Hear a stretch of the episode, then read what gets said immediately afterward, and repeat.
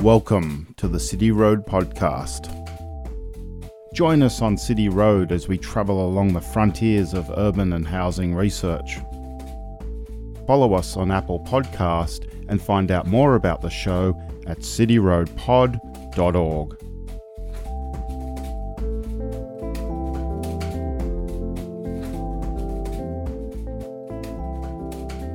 The Torrens system of land title registration was developed in South Australia in 1858, and it's fast becoming the most popular system of land registration around the world. Unlike the old common law system, under the Torrens system, title is conveyed through a centralised, singular, and increasingly electronic process of registration. Our guest this week is Sarah Keenan, who's written about land title registries as time machines.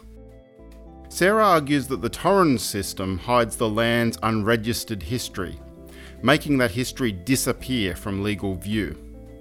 Even though the people who have those histories still exist, and even though those land histories still exist. Sarah, welcome to the show. Thanks so much, Dallas. Can you tell me a little bit about your history and how that's brought you to this question of land title registrations? Sure, yeah. So I'm Sarah Keenan and I'm senior lecturer in law at Birkbeck Law School, which is part of the University of London. And I'm also a co director of the Centre for Research on Race and Law. So I'm based in London now, but I did my law degree in Australia and I'm Australian originally. Um, so when we studied property law or land law at ANU, when I did it, we had one semester that was the old system and one semester that was the new system. And the old system was basically Old English law, which was feudal and um, confusing with lots of sort of old terms like bona fide purchaser for value without notice and, you know, confusing rules that uh, only lawyers remember. And the new system was the Torrens system of title registration.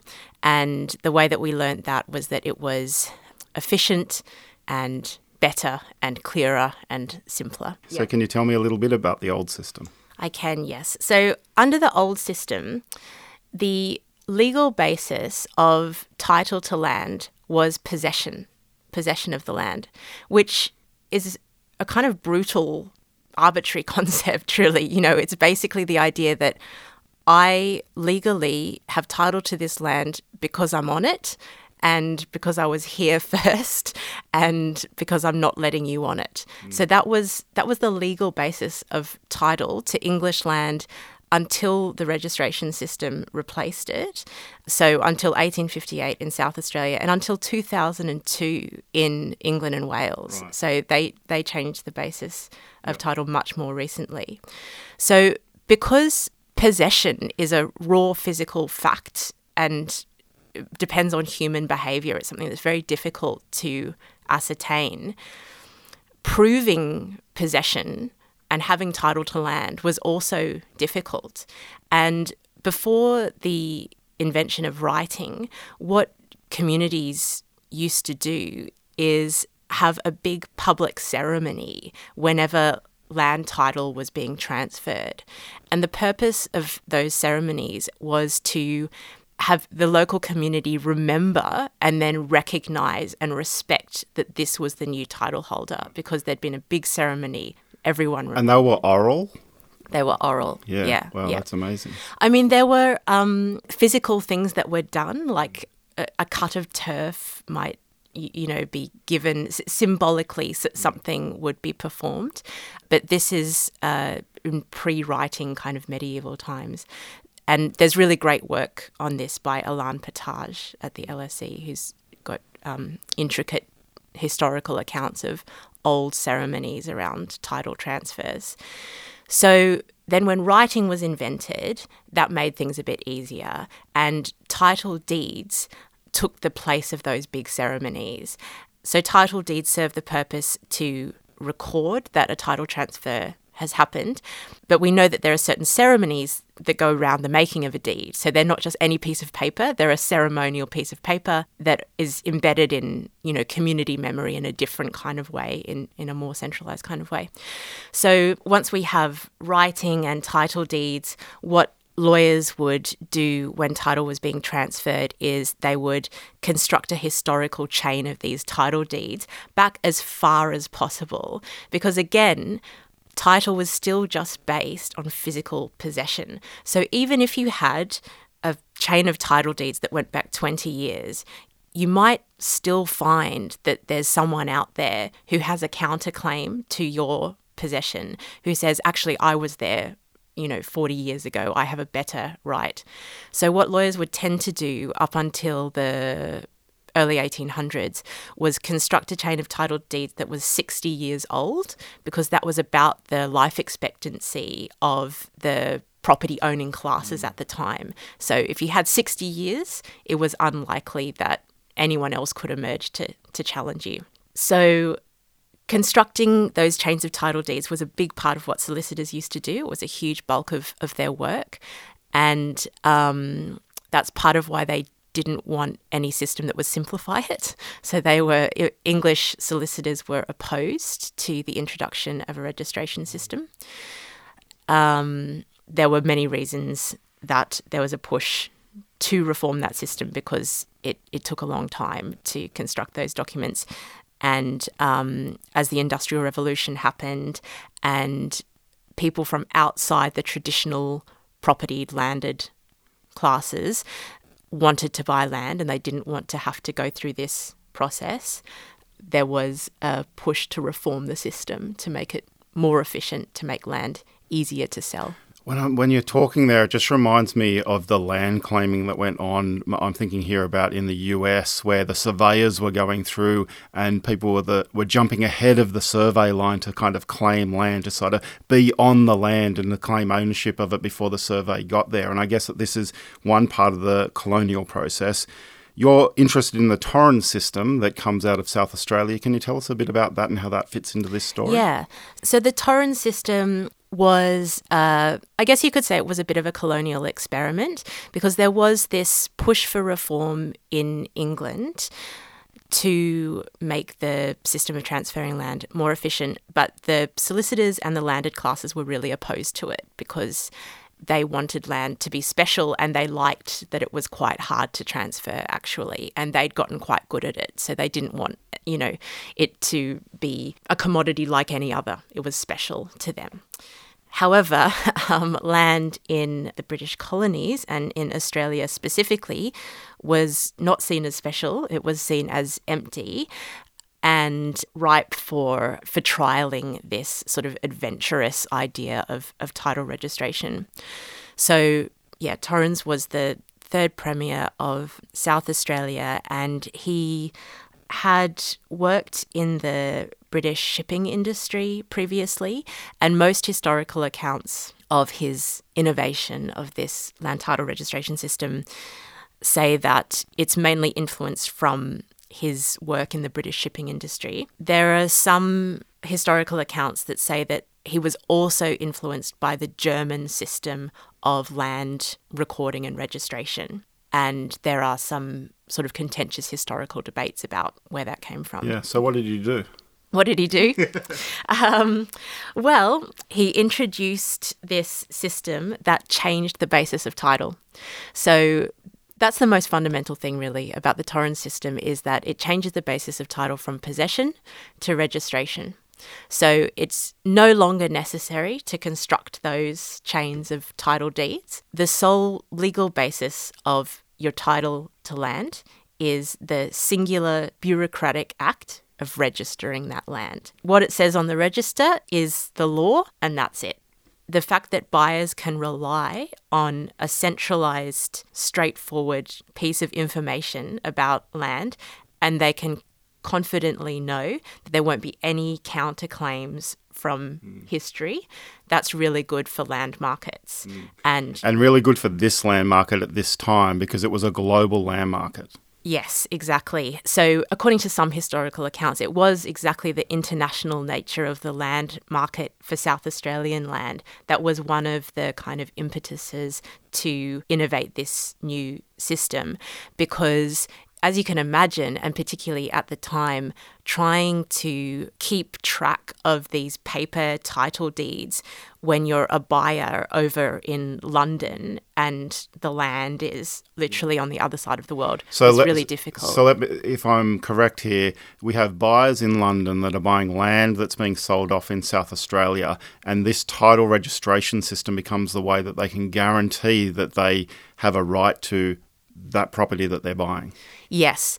I mean, of course, with the the older system that they were using, you know, prior to 1858 when Torrens brought this in, it was guaranteed as well, but there were difficulties in constructing that chain of title deeds. And I do think that there might have been a level of nervousness around the fact that this was land very far away mm. and that actually there were other people living there who might have claims to the land. Yeah. And was communications important at that time? Our communication between the South Australia and London? Yes, it was. And this radically simplified the communication that needed to take place over land. So you didn't need to know very much about the land at all to invest through the Torrens system. You just needed to be able to access the central register. All you needed was that bit of paper. Exactly. Yeah. Yep. So you've um, written about three defining features of the Torrens title registration system. Uh, what are those? How do they relate to this idea? Right. So the mirror, the curtain, and indemnity are often listed in land law textbooks as the three defining features of the Torrens system. And you can really think of these as three promises that the system makes to buyers in order that they can trust that system. So the mirror principle is that what it says on the register is an accurate and full reflection of what is happening on the land in real life. So if it says that Mr. Smith owns the land, Mrs. Berry has a pathway over it, then that is true and nothing else can change that. That's the full and so whole the, the legal document r- represents the physical environment in exactly. some in some ways. Yeah. Yes. What what about the idea of the curtain? So the curtain goes along with the mirror. Um, so whereas the mirror says what it says on the register is is true in real life, the curtain says anything that is not on the register, you can pull a metaphorical curtain over and just ignore it. So the curtain is actually something of an admission that the mirror is not the full reflection that it claims to be, because there is the very real possibility that there are actually historical counterclaims to that land. Mm. But the curtain principle is that if those claims exist in real life but they're not on the register, you, the new buyer, can ignore them. They we, don't we, matter. We legally don't care about them. We legally don't and care the weight them. of that is kind of uh, quite heavy when I'm thinking about Australian land history right now. yes, um, it is. Um, and actually, I mean, I don't know if this is relevant. Oh, it might be actually.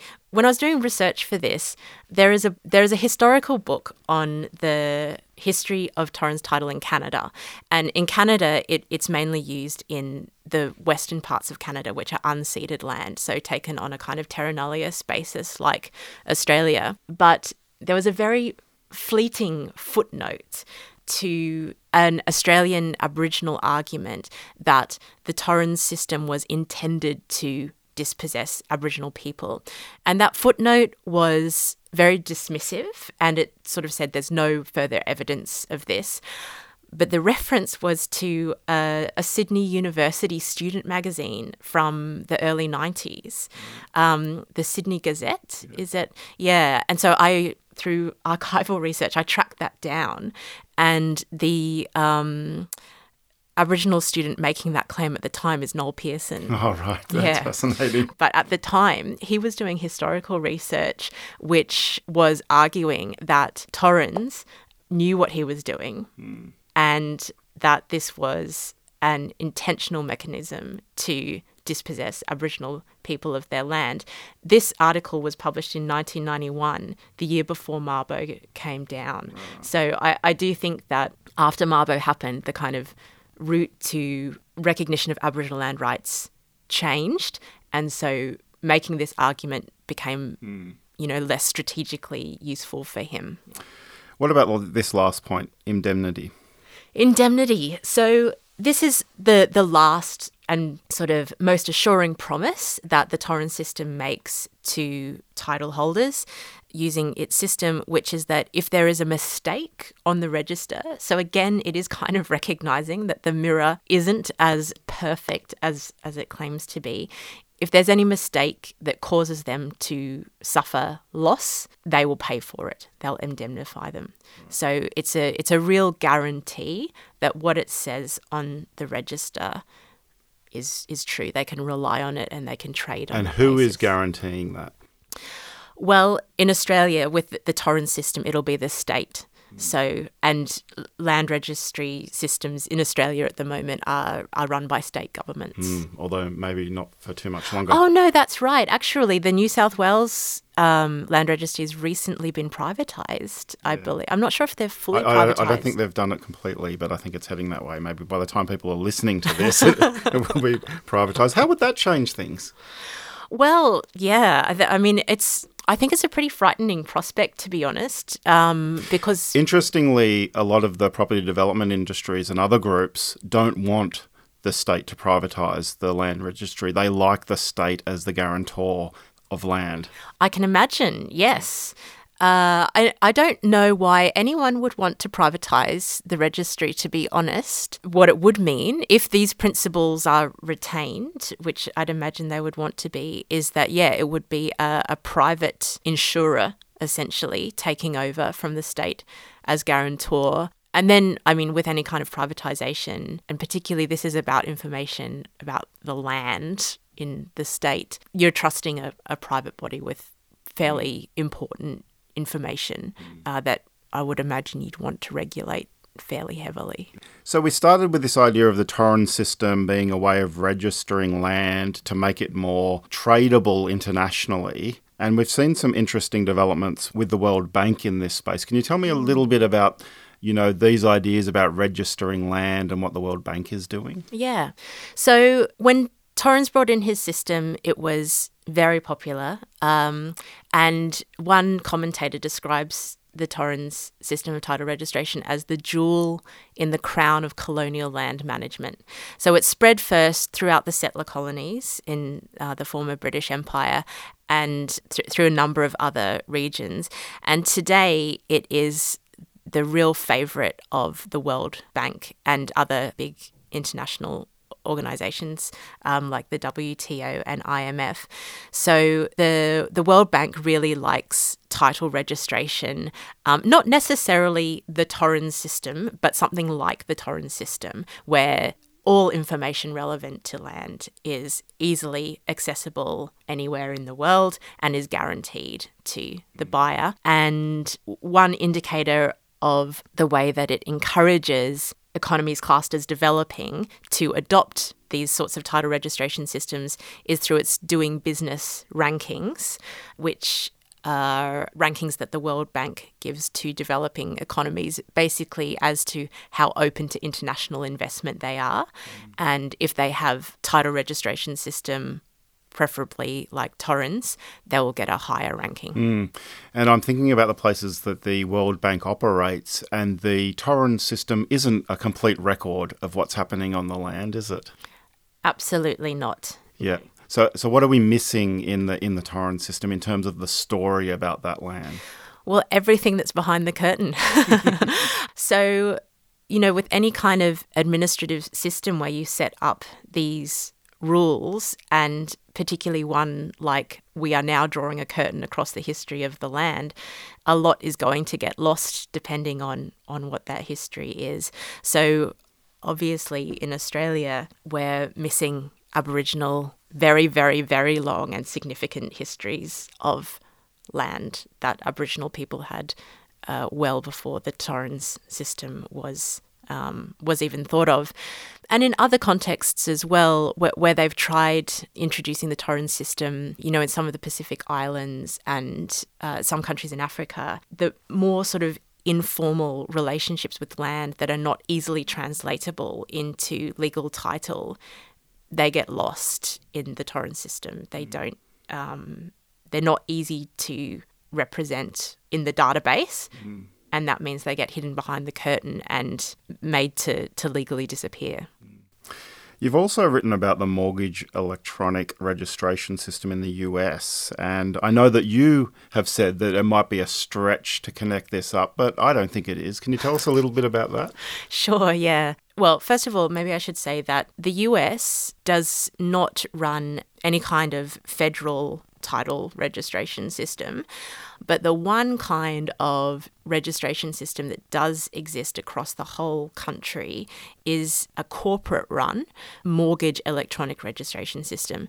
So this system was invented in 1993 by a group of banks and mortgage providers.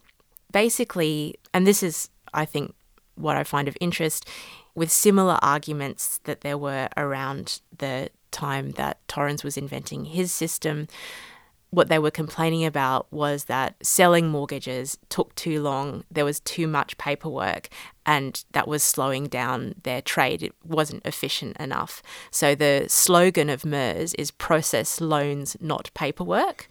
And it's a it's a massive database of mortgage charges that banks can use to very, very quickly repackage and sell on those charges. So MERS was quite important to the securitization boom that led to the subprime crisis. And I would say that all subprime mortgages were registered on MERS. So, in some ways, you're saying it's the innovation component that has to that's the similarity between Torrens and MERS. It's the innovation component and it's the goal. The goal of making land a completely liquid asset. So far have we come from these um, ceremonies on the land where you were really asking for the respect and memory of the local community. Land has become completely dephysicalized mm. in and the way that they broke up those mortgages you know, it mightn't have even been the same piece of land. It might have been little pieces of little pieces of land. So it was just so abstract in exactly. the end. Exactly. It, it was. That, that that's exactly what it was. So it wasn't even you couldn't even trace what was being traded to something real. But then there there actually is something real. Like people do live in those homes. But the legal forms being innovated through title registration and through for, for different kinds of interests in land and most significantly recently the mortgage are just completely divorced from the everyday life on the physical land. Hmm. What would you say to people that would argue that we need these types of efficiencies in our land title registration system? I would say, well, I mean, I guess the the question is whose interests in land do these kinds of efficiencies serve? So they certainly are very good for land markets and speculation, there's no doubt. They make trading in land and securitized interests in land from internationally, from far away, very easy. And so I guess you do need them if you want to speculate on land and view it as a financial investment and you want that industry to continue. There's lots of calls at the moment for thinking about housing not as a repository for capital, but as a place that people live in. To go, you know, to go back to those old Marxist ideas about use and exchange value and all of those types of things. And in some ways, maybe that's what we need to do with land. We need to think about the way we're registering land and maybe tell some of those old stories about land. Exactly. Because even though the curtain promises us that these histories don't exist, they do exist. And the people who have those histories still exist. And although their relationships with land have been legally disappeared by title registration systems, and of course through many other political means as well, they still exist. Those relationships with land still exist. And there must be a way to reimagine how we think about land and our relationships with it and how we pass it on to others that doesn't erase these histories that are still very real. Sarah Keenan, it's been an absolute pleasure talking to you today. Thanks so much, Dallas. So that's it for this week, but remember, we'd love to hear from you. Please leave us a review via our iTunes podcast site. Just hit the subscribe link on our website at cityroadpod.org.